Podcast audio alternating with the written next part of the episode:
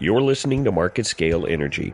I'm your host, Sean Heath, and today I have an opportunity to have a conversation with John Jung. He is the president and CEO for Greensmith Energy, a Wärtsilä company. John, how are you today? Very good. Thanks very much for having me. Oh, it's my pleasure. Hey, uh, so do me a favor. Just give me the brief uh, history of how you came to be with Greensmith. Sure. Um, I've been in the the, the startup, I, I suppose, landscape, uh, VC backed funded companies for a while. This is my fifth VC backed company. So about ten years ago, um, a set of investors asked me to take a look at an opportunity related to energy storage.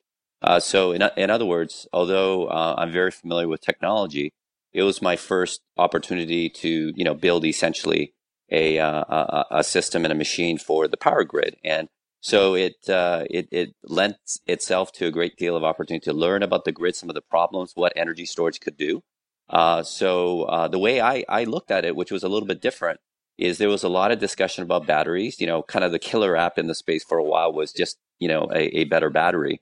And what I thought was that that made as much sense as talking about you know chipsets in our in our phones. And of course, our phones do a lot more today. Uh, it's replaced a lot of other things. It's multi application. So we took very much a computing approach to uh, energy storage, you know, based on my learning about what the problems were uh, on the grid, which is more about, you know, the fact that it's it's not very integrated.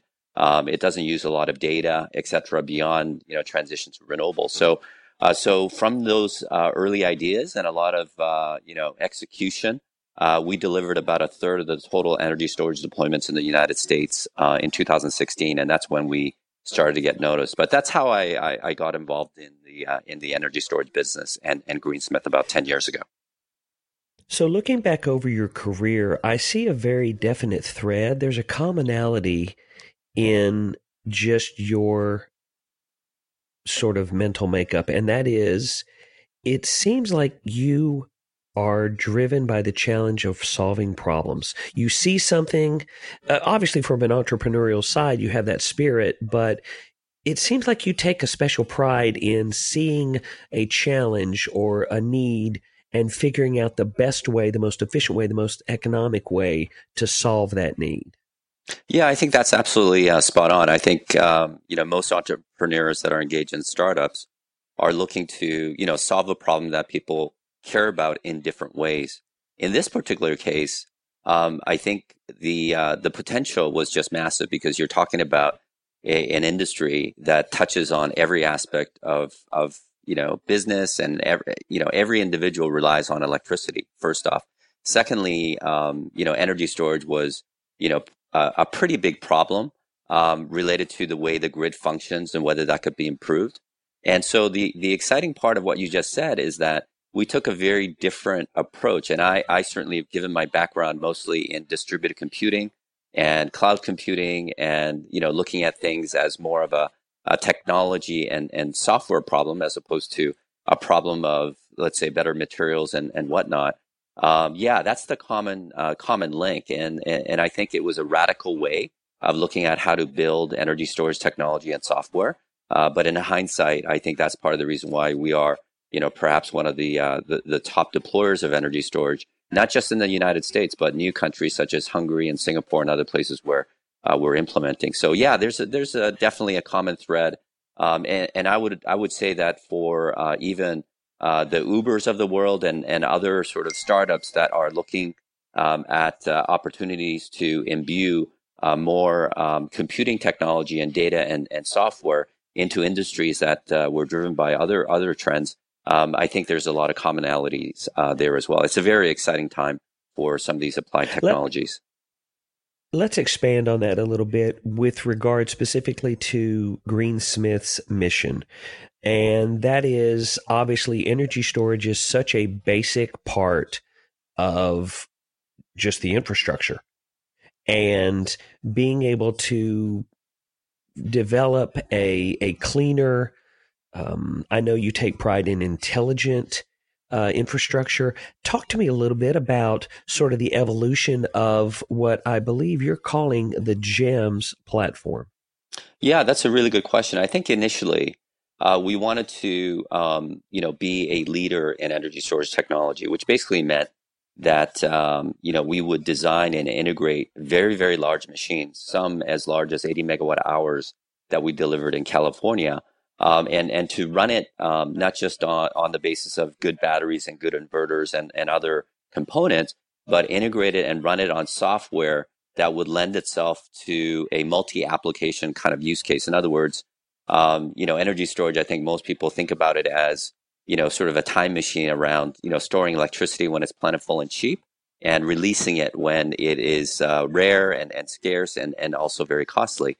But our view was that, um, you know, forgetting about just charging and discharging batteries, that this could be a perfect grid machine that solves a lot, a lot of different problems. So, so GEMS as a software platform, which many of our customers, uh, such as Duke and E.ON and others around the world, are telling us is is the best in the industry, was a key part of that. The second part of that evolution, however, to to your question, is that we are now uh, becoming a part of, I would say, the automation and intelligence of the overall grid. So. You know, not only uh, because of where the energy storage systems are going, which is in oft, often cases the most difficult parts of, of the grid where they're they're having a lot of problems. There's a lot of stress because renewables are coming on, etc. But we're now being asked to um, you know provide that sort of master controller for a variety of different grid assets, uh, regardless of whether it's hydrocarbon based or renewable based, to optimize um, the grid around the world. And so, yeah, I think that's what's kind of exciting about the evolution of where we began and the leadership that we saw in the in, in the energy storage market, and how the story is now uh, evolving into uh, playing a, a, much greater role in grid optimization. And let me just clarify one thing here that we we haven't talked about yet, but you've actually reached 180 megawatts of energy storage. You're right around there, correct? Yeah, actually, uh, that that's uh, probably about a year old. So we're getting into, um, I, I, would say, half a gigawatt territory here in the next 12 months. Uh, last year, we completed 11 different projects uh, in six countries. So, yeah, the, the numbers are getting uh, just uh, insane these days. Well, now I know you focus on scalability as well. You know, you start out just like from grid scale, but you also focus on that behind the meter sort of microgrid solution. You're really looking at the entire picture. Yeah, that's absolutely right. Scalability to us you know, means that uh, we can not only deliver projects very quickly, but also maximize the effectiveness of those projects. So the um, the biggest system in the world, I think, uh, that was commissioned in 2016 was ours at 80 megawatt hours. It, it was re- in response to a gas leak that occurred in California, and we delivered uh, the entire system from notice to proceed to commissioning within CAISO in four months. But that scalability uh, is not just about size and different locations that we deploy, you know, whether they're islands uh, in Europe or uh, in Southeast Asia and everywhere in between where we're deploying energy storage. It's also the act of designing and combining energy storage with other generation assets. So it almost becomes a virtual power plant or a microgrid that delivers more value as well. So scalability to us from either an operation or technology standpoint um, has always been not only about the energy storage system itself, but how do you scale that relative to um, existing you know generation assets that exist around the world and that's part of the reason why we're delivering more and more systems to to more and more uh, places because it's being being combined with other assets now, to brag on you for just a minute, because I know this would make your mom proud. So, you have an MBA from the Richard Ivey School of Business. And then for your undergrad, you got a degree in economics and sciences. So, you are very conscious of economy. Uh, just the all of the parameters that go into being efficient. And I I have a feeling that efficiency is going to be one of those things that is going to continue to be in the forefront in the industry. What other things do you think are going to be keys in driving those changes as the industry moves forward? Yeah, I think related to efficiency, if you think about uh, the grid, what we call the grid today. It is a very asset intensive industry. Um, and, and it's one of the only ones that still has an average asset utilization of under 50%, which means it's a big, powerful grid that's almost overbuilt, but we don't get to use it very often. So for me, the future um, of, of where this is going, that's exciting not only for us, but you know, grid operators around the world down to individual citizens, is that through intelligence, software, and optimization, which is a, a big part of what we deliver in addition to the hardware, you're going to get a lot more value and efficiency out of the existing assets that exist on the grid, even while we're doing this tremendous transition into renewables, including solar and wind, which we support heavily. Um, so I, I think uh, whether it's uh, you know conservation of mass or conservation of energy and those various laws of physics and, and other things that I learned in science, um, I think uh, we're also applying a great deal of um, IT science, uh, of data, of um, algorithms, of optimization, of, of mathematics in order to get more efficiency out of existing assets that, you know, quite frankly, we spent a lot of time and money to build out around the world. Um, and uh, they just they just need to deliver more value to us, and and we we believe we're uh, at the forefront of that of that journey that's being made towards that. So um, you know, I, I, appreciate you bringing out my science and economics background because I think at the end of the day, it, it has to make economic sense in addition to technology sense. So those things need to come together. Well, let me ask you this question as a civilian, so to speak. I, I, I, understand batteries and I know that I have to charge them and I know I have a battery pack that I can carry around for my phone just in case I, you know, run out of charge somewhere. Do you think we're moving to a point where, because the B2B model is starting to integrate B2C. Customers are really starting to have a say in how they consume things and how they want to receive things. Do you think we get to a point where energy storage moves to the individual level? Can it get that granular? It can. I mean, that's the short answer to the question. Um, I, I, think you know, I, I think bigger the better in terms of economies of scale, but there's just no question that there's a lot of so-called distributed energy resources that are being deployed that provide a lot of choices, not, not only to residential customers, but also people who uh, operate mining centers, manufacturing plants, and other businesses who want, you know, not only more uh, economic energy, but also to gain greater control of reliability. Um, you know, having said that, I, I do think that uh, the the transition that's taking place uh, globally is also about integrating these different resources so they work together, uh, so that you have optimization that's not only about one or two variables, but it's a it's a multivariate um, you know type opportunity to to take advantage of all the grid assets that are that are on the grid. Um, uh, there, there's just no question. There's a there's a movement to more distributed forms of resources in general, not just energy storage, but solar, uh, in wind. Uh, but uh, again, that uh, that speaks to the fact that uh, we've largely, since the early 1900s, have invested in a very much a centralized grid infrastructure, which means we're very good at controlling big, big assets in the middle, not particularly good at uh, you know controlling and optimizing grid grid assets at the edges, which is where really the growth is as well. So, so, so I, I, I do believe that there's going to be an incredible amount of liberty that's provided through technology to end customers and, and residential and commercial industrial customers. Uh, but it all needs to hang together. It all needs to work together in order for us to get the, uh, the, the maximum benefit where one plus one truly equals three.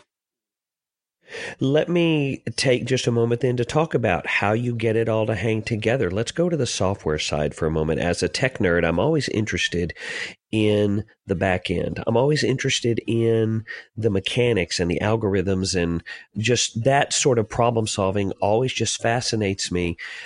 It seems like software is something you're really putting a lot of your efforts and paying an awful lot of attention to to make sure everything does run smoothly and is optimized.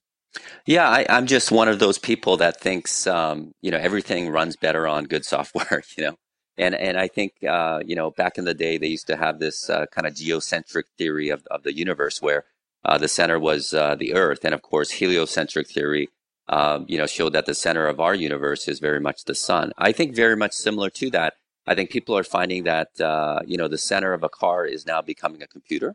I think the center of a, of a building is becoming a computer you know, as opposed to any sort of physical asset. So, you know, for me, uh, as I took a look at not only energy storage, but the role that we can play on the modernization of the grid and, and so-called grid 2.0, I really saw it as a computing and software and data uh, analytic type problem. And, and with that, perhaps you could argue that Greensmith has been the leader in this space, you know, because it had those kinds of different ideas.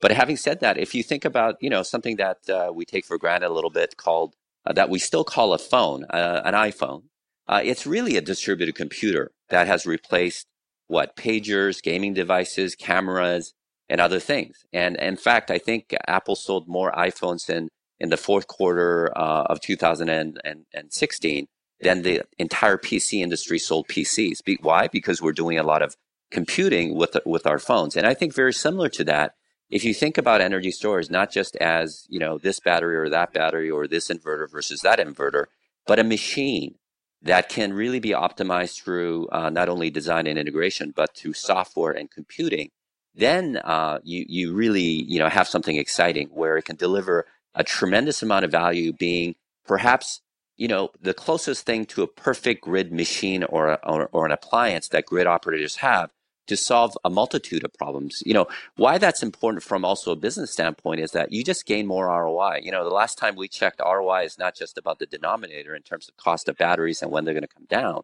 but also using the same hardware and same dollar invested in batteries. Can you capture more value? Can you deliver more value? And typically those questions are answered through better software algorithms. So, um, to, to make a, a, a long story uh, short, our systems are machines that right now uh, can do seven different things on the grid. And that's all related to not only design and selecting the right hardware and, and building these machines and integrating them. It's also related to software and algorithms and data analytics and machine learning and all these things that we build in. Uh, so uh, you obviously got me on a very, uh, very interesting topic for me that I'm very passionate about. But I think uh, not just for energy storage, but grid uh, and assets in general and the and the overall grid has not benefited from um, a, an adequate amount of computerization and software. So I, I, believe we're part of that journey of making our, our grid that much smarter uh, so that again we're getting more out of the existing assets that we have. And uh, the best invention that humans have come up with in order to do that is typically called software and computing. So I'm going to ask you a question now, and I'm pretty sure no one at the office is going to listen to this podcast, so you don't have to worry about him giving you any grief. But I'm really curious, as someone uh, who is so focused on the concept of energy and efficiency, when's the last time that you actually had your phone run out of battery and you were just stuck with no phone? Um, uh, I, I am struggling to come up with that because I think I think one of the things that batteries do for us, uh, and it's becoming part of our everyday lives and, and and pretty much everything these days. You know, not just cars and phones, but you know, pretty much they're looking at um, is is you become much more aware of what you're doing in your relationship with energy and and how much of it you're you're using. I have an electric car, for instance, and you know, when I had petro- petrochemical based cars, it was kind of like ah, you know, it's something that we have to pay for and there's surely a gas station somewhere. And while EV charging infrastructure, just like our, our, our, you know, the plugins that we have to, to charge our phones are, are, are becoming more pervasive. This, this, you know, um, electrification of vehicles, this relationship that we have with the computer that we call an iPhone, etc. I think it's beginning to educate us as individuals uh, about what our relationship is. So not only in ch- terms of charging a phone and ma- you know making sure that it's always uh, up and running and ready to go to do what you need to do.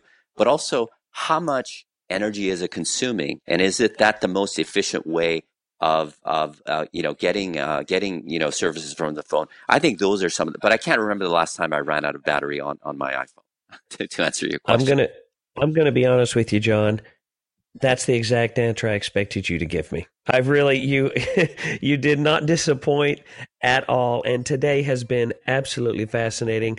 I've had an opportunity to have a conversation with John Jung. He's the president and CEO for Greensmith Energy, a Wärtsilä company. John, thank you so much for taking the time and energy today to talk to me. I really have appreciated it. Thanks for the opportunity. I had great fun. Thank you for listening to this episode of our podcast. If you'd like to find out more or listen to previous episodes, go to marketscale.com slash industries. And if you have a chance, subscribe to the MarketScale publications for the latest articles, videos, and podcasts from your favorite industries.